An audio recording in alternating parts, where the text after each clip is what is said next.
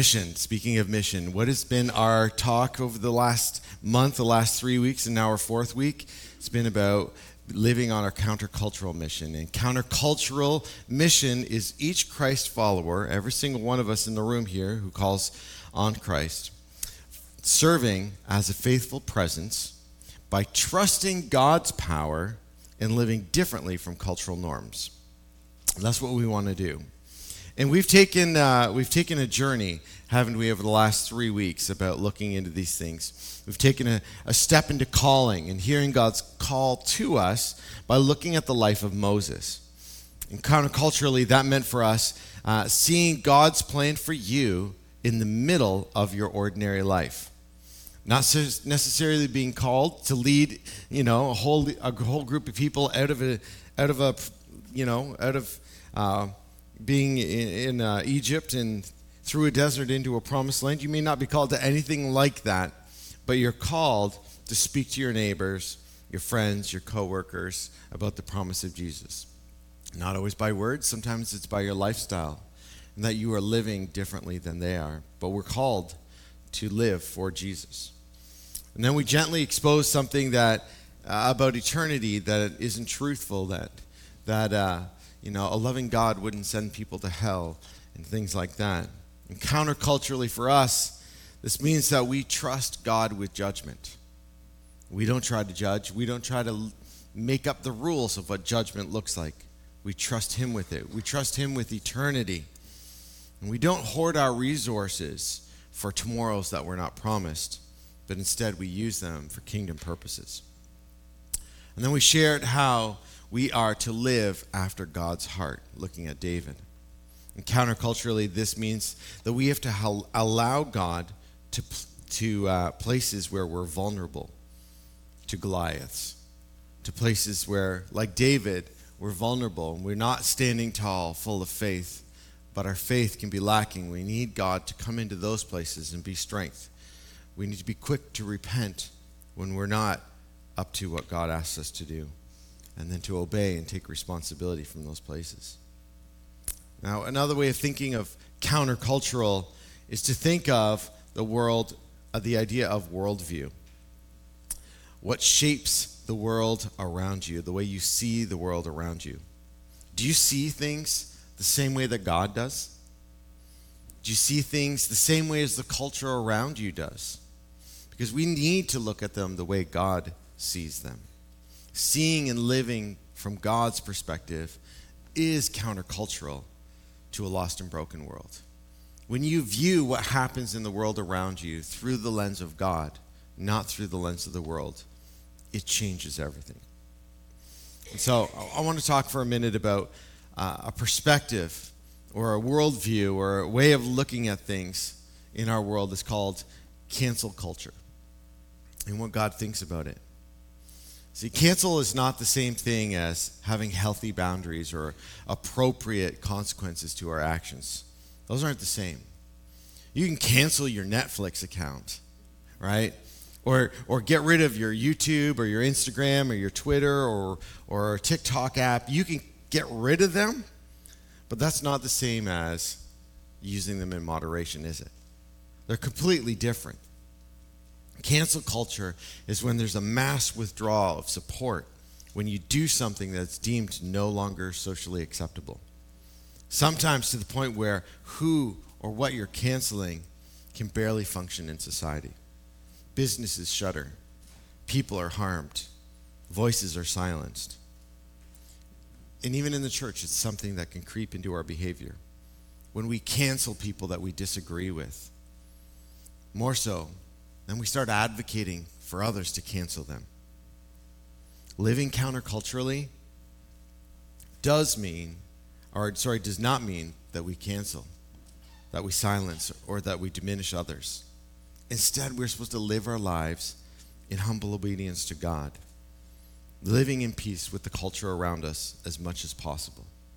You may be like, wow, that's, that's going to be hard living at peace with the culture around us. You sure that's, that's really what we're supposed to do? Well, it's almost a direct quote from Romans 12, 18, where it says, If possible, so far as it depends on you, live peaceably with all. As much as it depends on you, live peaceably with all. Or we can see uh, how it says in 1 Timothy 2 1 to 4. It says, First of all, then I urge you, I urge that supplication, prayers, intercession, and thanksgiving be made for your friends, your family, those who love Jesus. Is that what it says? No. For all people, for kings, and all who are in high positions, that we may lead a peaceful and quiet life, godly and dignified in each way. That is good, and it is pleasing in the sight of our God, our Savior, who desires all people to be saved and come to the knowledge of the truth. How we live, our living out of the truth our advocacy for the vulnerable, our desire to see God's kingdom spread first and foremost is done in peace, in love, in mercy for all involved. For those that we think are the oppressors as well as those we think are the vulnerable. Mercy, love, peace, they're involved for all. And we should be careful to reflect Jesus as we confront culture. Because often we confuse uh, how Jesus confronted religious leaders with how he confronted the lost. Jesus never turned the tables over on the tax collectors, did he? He never drove out Roman soldiers. He never called for an overthrowing of Rome, did he? But he did turn over the tables of those who were making a dishonest profit from worship. He did drive out people in the temple who are making it impossible for foreigners and people to come in and pray in the temple. He did call for the ignoring of religious leaders whose legalism led to death, not life. We're not supposed to follow them. There's times when we can look at what's going on in our culture and around us, and we can feel the need to confront it and battle it like our life is on the line, our way of living is on the line. But this only leads to us imposing others on others a way of life that they have not chosen. And as heartbreaking as it is, as heartbreaking as it is, we could never be more heartbroken than God is regarding humanity. As heartbreaking as the choices that people make in life when we look at it and say, this can't be, we must change it. As much as we get bent out of shape about it, God is so much more. So much so that He sent Jesus. So much so that He sent somebody, His Son, to make a way. Here's the thing that we need to understand, though the way, the truth, the life, it's never on the line. Those things are never threatened. What's threatened is how comfortable it is to live out the way, the truth, in the life in a lost and broken world. And those are very different things. Our comfort level in living out our faith and the ability to live out our faith no matter what happens in the world around us are two completely different things. We're called to live out our faith no matter what. So today I want to take a look in the, in the Bible about somebody who struggled, a prophet who struggled with how to deal with culture around him, how to interact with it, and live out the calling and mission God had for him. And his name is Jonah. You may have heard of him. And we can see, if you were to look in the book of First Kings, you can see it mentions Jonah there, not just only in the book of Jonah, but it mentions Jonah there, how he had been used by God to bring good news to Israel, to bring freedom and security and speak to the prosperity that God was bringing to Israel. And so he was a prophet that brought all the good stuff to Israel, which is great, right? It's great when you're a prophet who brings good news, isn't it? You're just like, everything's good then. Everybody can be happy with you. Nobody's looking at you and like, really? Really? We're going to go into another 20 years or 70 years of brokenness if we don't repent. You know, it's great to be able to bring good news. Yet, God starts to call him and bring him to a place where the message changes, the tone and the direction change. We see in Jonah 1, verses 1 to 2. It says, Now the word of the Lord came to Jonah, the son of Amittai, saying, Arise and go to Nineveh, that great city, and call out against it, for their evil has come up before me. Now, Nineveh was a massive and wealthy foreign city. It's not in Israel, it's not anywhere near Israel. For Jonah, that's a 900 to 1200 kilometer walk, depending on whether he wanted to cut through the desert or go around the worst part of the desert. It's a long way away. The Assyrians that were ruling in, in, in where Nineveh was, that was, they were a ruthless and cruel people that were known for bloodshed. Their God was the God named Ishtar, the, the goddess of love and war. And in its modern era, uh, today, where Nineveh sits is actually the city of Mosul, Iraq. And God asked Jonah to deliver uh, a news to them. Uh, and it's a pretty standard message that God had for them, uh, for an Old Testament prophet. When you read through the prophets, you know, saying, hey, the way you're living, God sees it and he's not happy about it. You need to change. You know, that's a pretty standard message for Old Testament prophets. But Jonah, knowing God, he has a problem with the message. We have to remember, though, countercultural uh, mission and countercultural living is trusting God more than you trust yourself. It's trusting what God is doing more than trusting what you can do.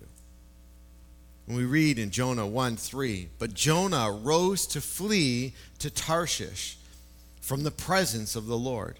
He went down to Joppa and found a ship going to Tarshish. So he paid the fare and went down to it to go uh, with them to Tarshish, away from the presence of the Lord. Now, you can see that, that verse there, and you're like, okay, that's highly repetitive. And we get it. He went to Tarshish. He went to Tarshish. He went to Tarshish. Say that word three times fast, and you're like, it's hard, right? But when we, we, when we see something repeated three times in Scripture, it means God wants us to get something there. It means we need to see the resoluteness of what's going on there, and we need to pay attention to it. God said, Go to Nineveh this direction. And Jonah does the exact opposite, literally almost to the exact parallel along, you know, along the whatever, whatever you call that, like meridian, I don't know, whatever those things are called. He goes the exact opposite direction. From our best, uh, you know, ideas of where Tarshish was, is that it looks like it was in Spain, near like the big rock of Gibraltar there right near where, the, where they could pass through the Straits of Gibraltar. That is in the opposite direction, the exact opposite direction of Nineveh.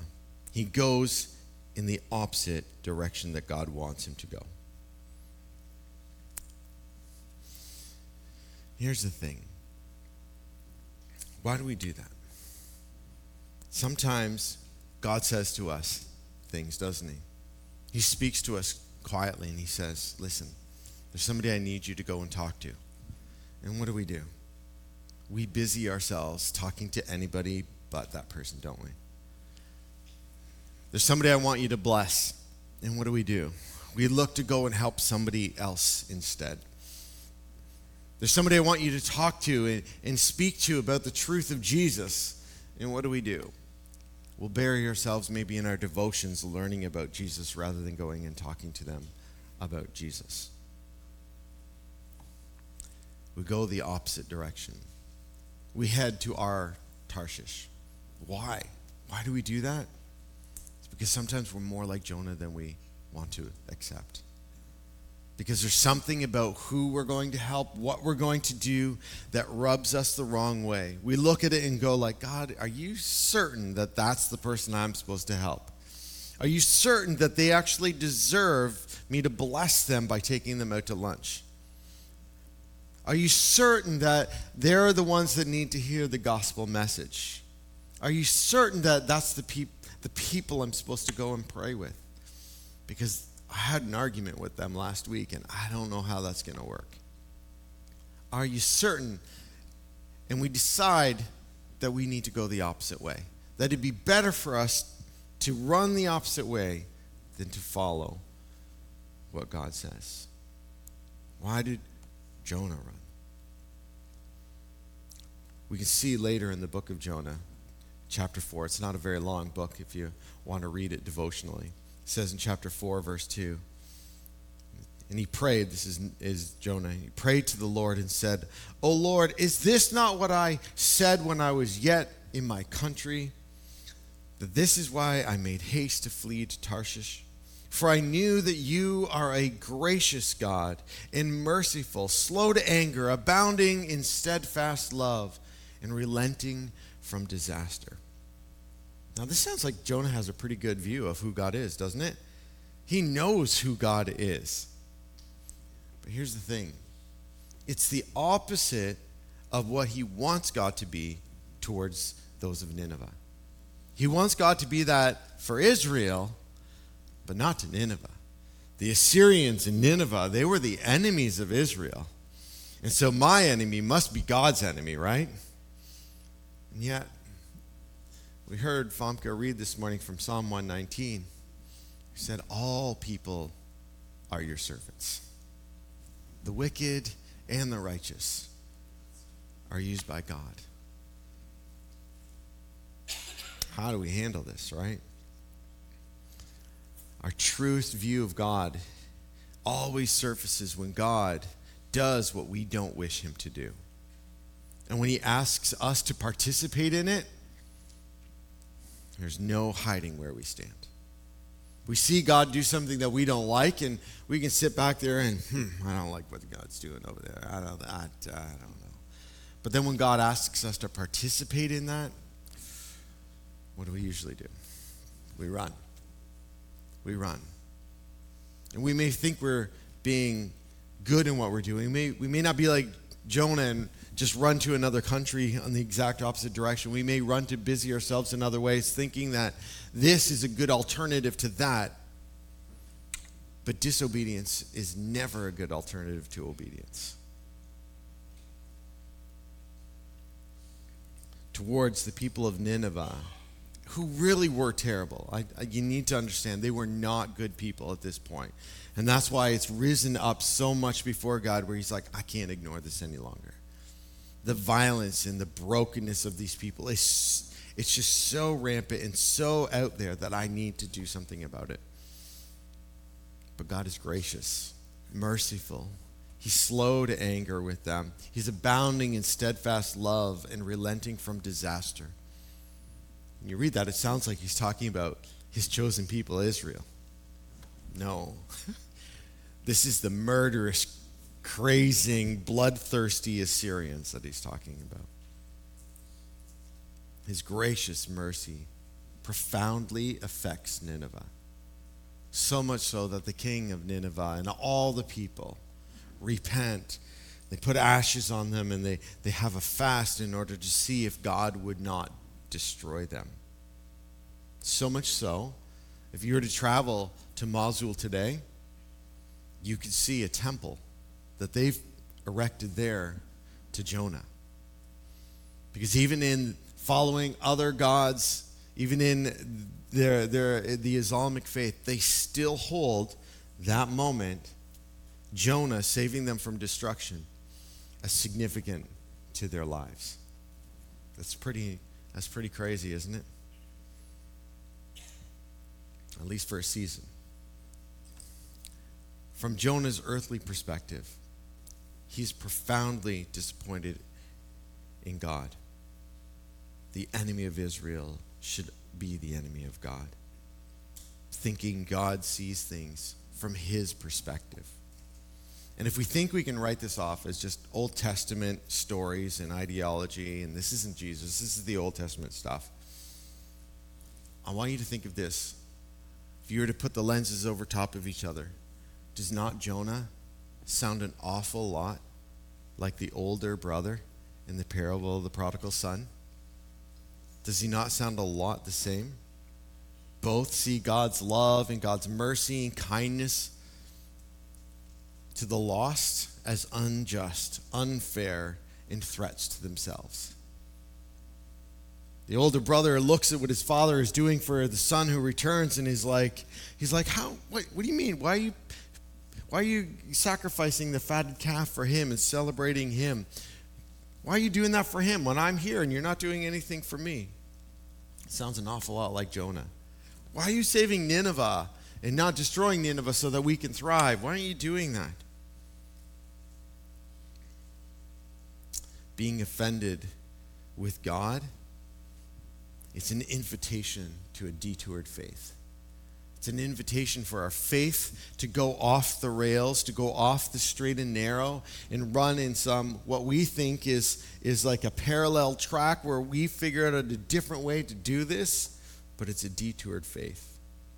And this is where we think, where what we think is God's, is, it's His perspective, but it's really just ours we derail our faith and then we start going down this line in how we see things is how God sees things. We reinterpret scripture and we look at things and go like, "Yep, this is how God sees things. This is how we need to go out there and confront culture. This is how we need to go and take back our country for this world. This is how we need to do this and do that."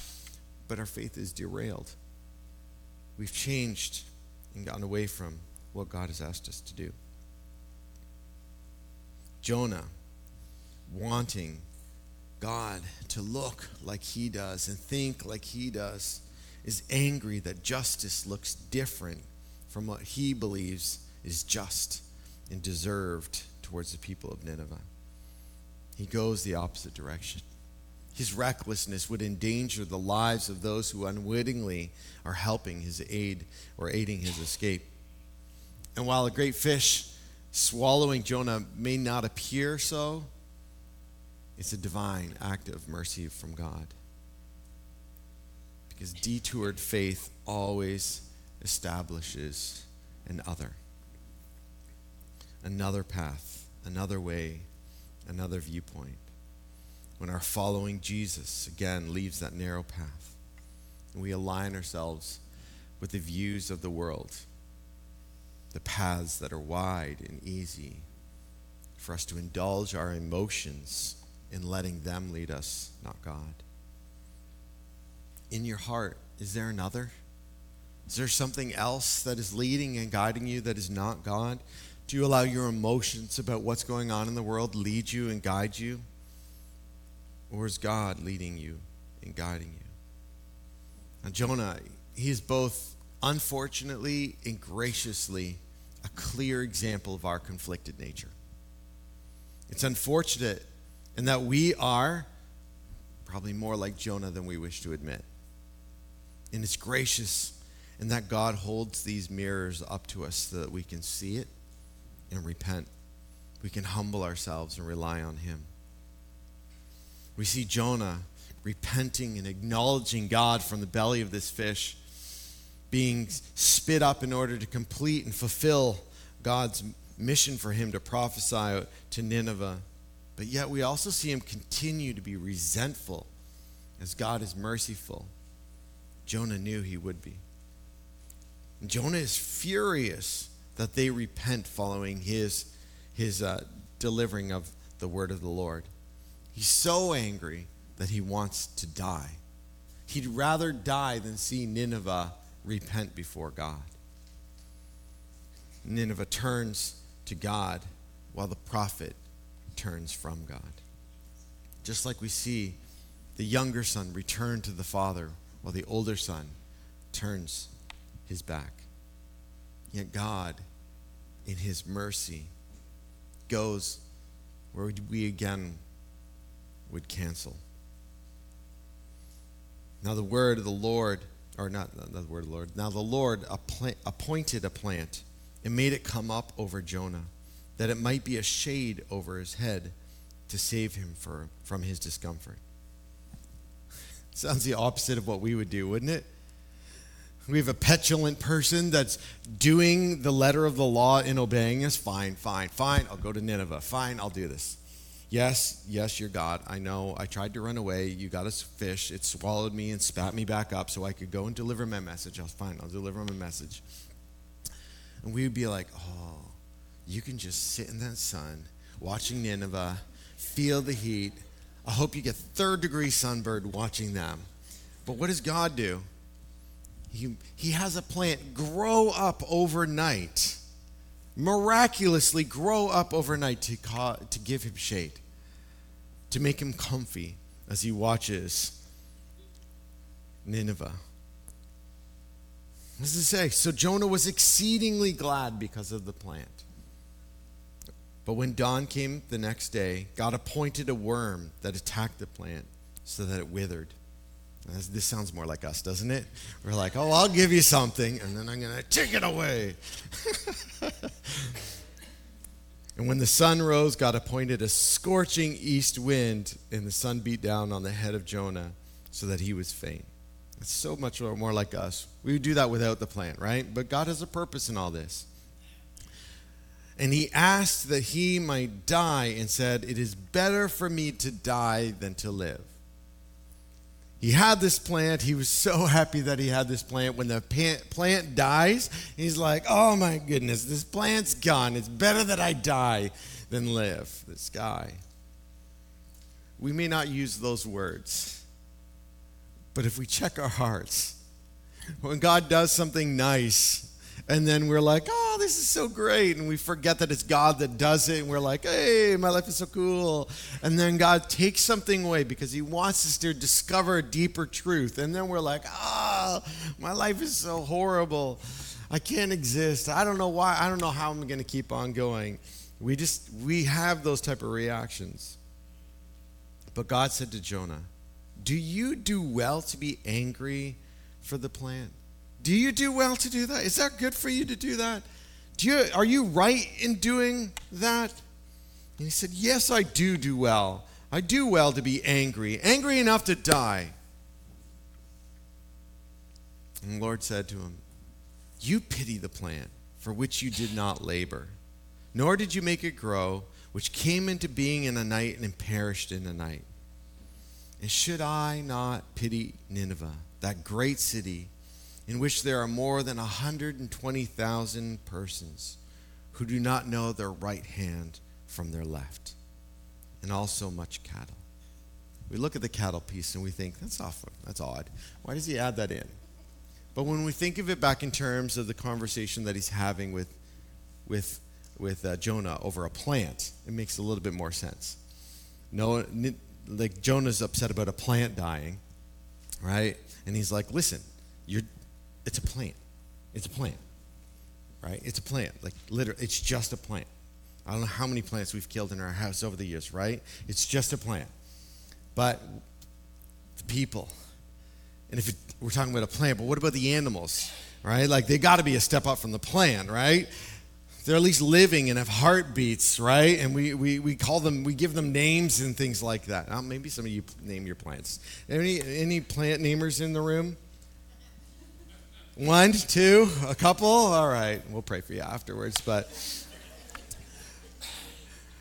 but even the cattle, like Jonah, like even the cattle must be more, worth more than just this plant dying, right? God reveals the way, the truth, and the life to Jonah from a heavenly worldview. He's saying, You pity the plant that I planted, grew, and appointed as a gift to you. It's like do you not realize in the same way I have labored over Nineveh? I've made it grow and I'm working there as much as I'm working in Israel. God's grace is extended even to those who do not agree or necessarily want His grace. The invitation to return from the detour. Because here's what we need to understand every human is on a detour. Every human has detoured from the original intent of our relationships with God.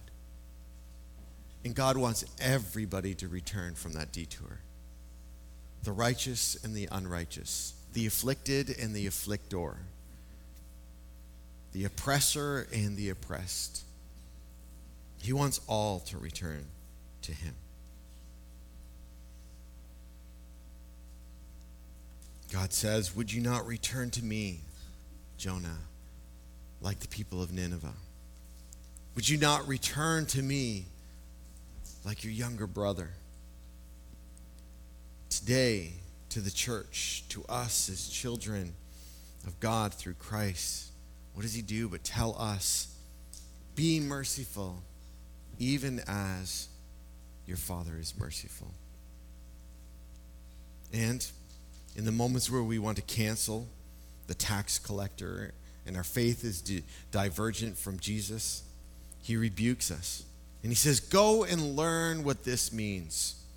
I desire mercy, not sacrifice. For I came not to call the righteous, but sinners. Jesus said that to the Pharisees who were getting it all wrong. And he's like, Listen, you need to go and learn what this means. You need to understand what this means. Because your worldview is messed up, and you need to reorient yourself to God's perspective. For us today, our steps of obedience, they ask us to answer these questions. Do you believe that God is faster to forgive than we are? Do you? Do you believe He's faster to forgive than we are? Or do you think we understand how to forgive better than He does? Think of the implications of that. How much faster He is to forgive than we are. Do you think, or do you believe that God is more loving, more holy, more patient, more joyful than we are? Should be an absolute yes, shouldn't it? Do you believe that God is more able to judge the world, the righteous and the unrighteous, than we are?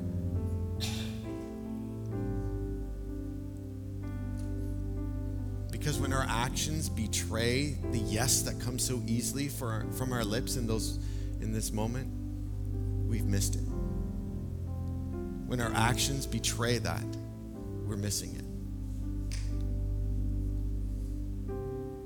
But God is so gracious. He corrects his children whom he loves. When offended, try to see life from the worldview of heaven rather than an earth upward perspective, projecting our brokenness onto the holiness of God. It won't answer all your questions, it won't solve all of our problems, or necessarily even be a lot easier, but will, it will lead us to a deeper walk with Jesus. It will lead us to have compassion for others in the world. It will lead us to better reflect Him to a lost and broken world for the glory of God our Father. Now, responding to the call to live this way, it's for everyone who follows Jesus. Everyone who follows Jesus is called to live this way. And for some, that'll have a clear audience to minister to people in their work environment with greater intentionality. Something we would call even like marketplace ministers, where you as a professional use your position to influence others in the ways of Jesus. You use your leadership skills and your abilities to affect other people. And for even smaller group of people, the call is even narrower. It's to prepare themselves to stand approved by the body of Christ for the work of ministry in the church. As pastors, various types, those that lead churches or campuses, that run kids' ministries or youth ministries or worship. And as we close this series, we want to acknowledge all those different calls. The general call to all of us to follow God, to live a countercultural mission, to be on mission for Christ. That we decide our life is not our own, that we are following Him. It's not my will, but His will be done. We say that in the Lord's Prayer all the time. We want to acknowledge that call. We want to acknowledge the call that some people have to marketplace ministry. But we also want to acknowledge the call that some have to ministry.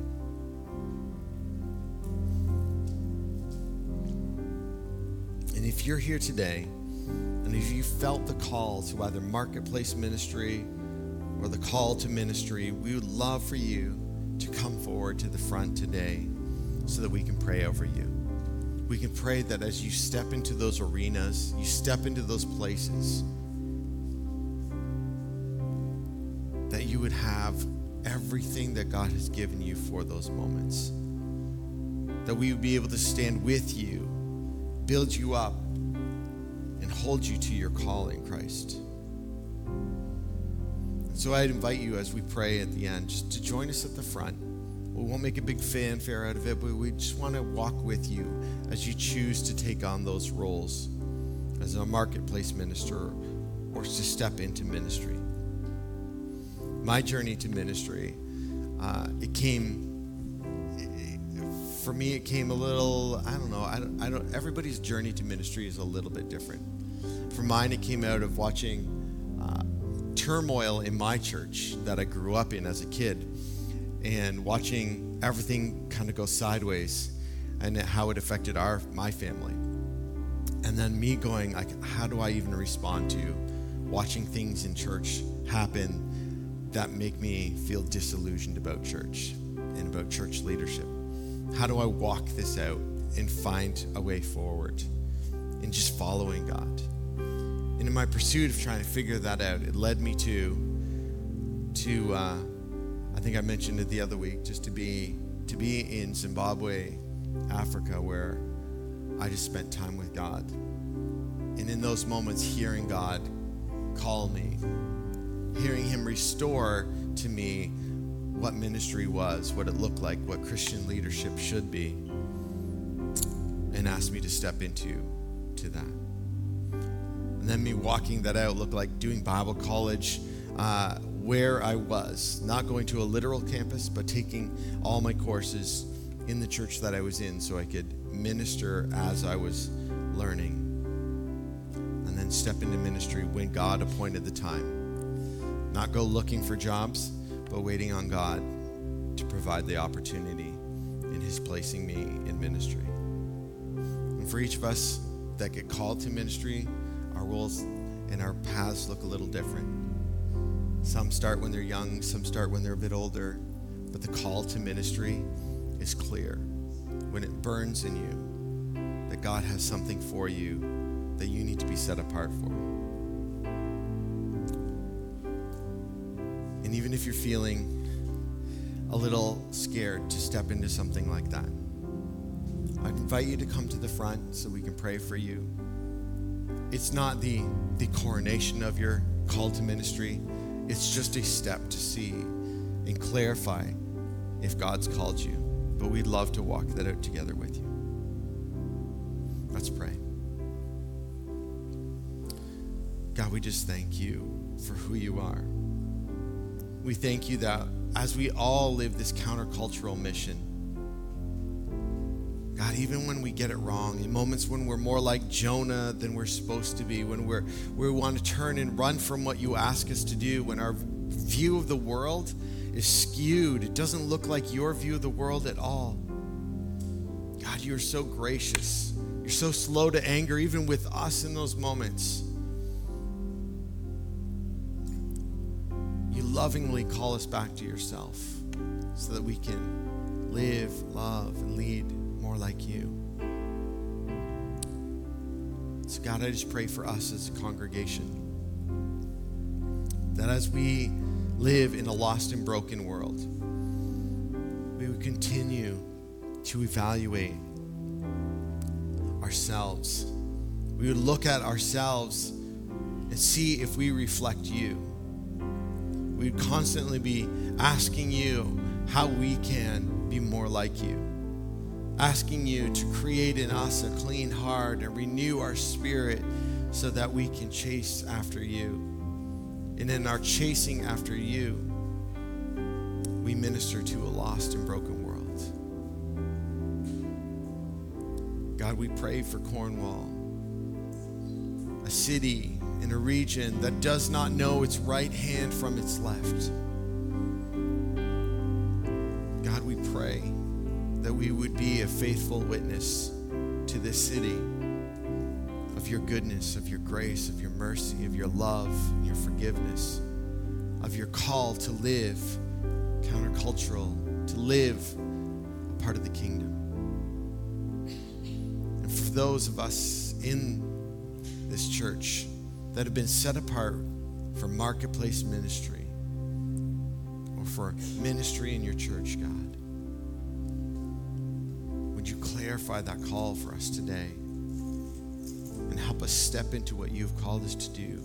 To not run to Tarshish, but instead run to what you have for us.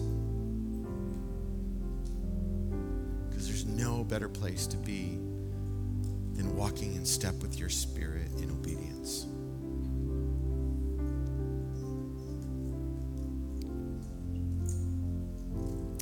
Thank you, Jesus.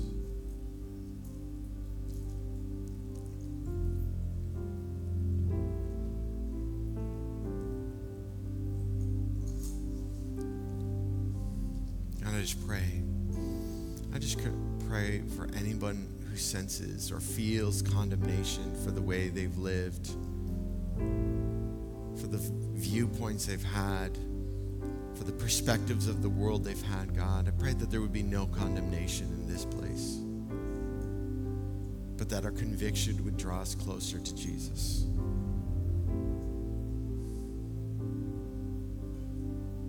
There would be nobody who's would feel less of themselves today they would feel your spirit calling them closer, pulling them in to you, Jesus.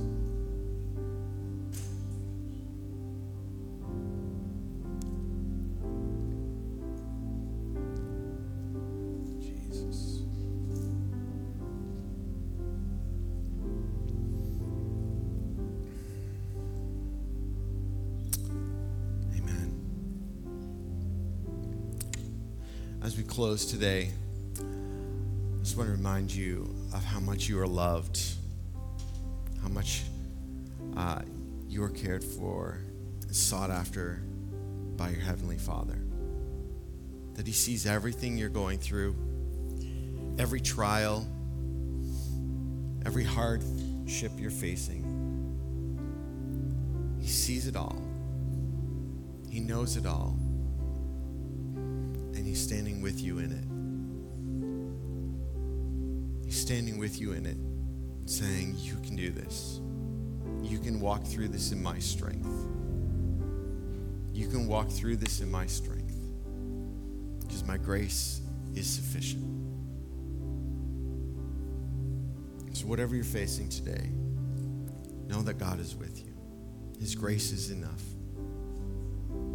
And if there's steps of obedience that He's called you to, as hard as it may seem, as difficult as those choices are to make,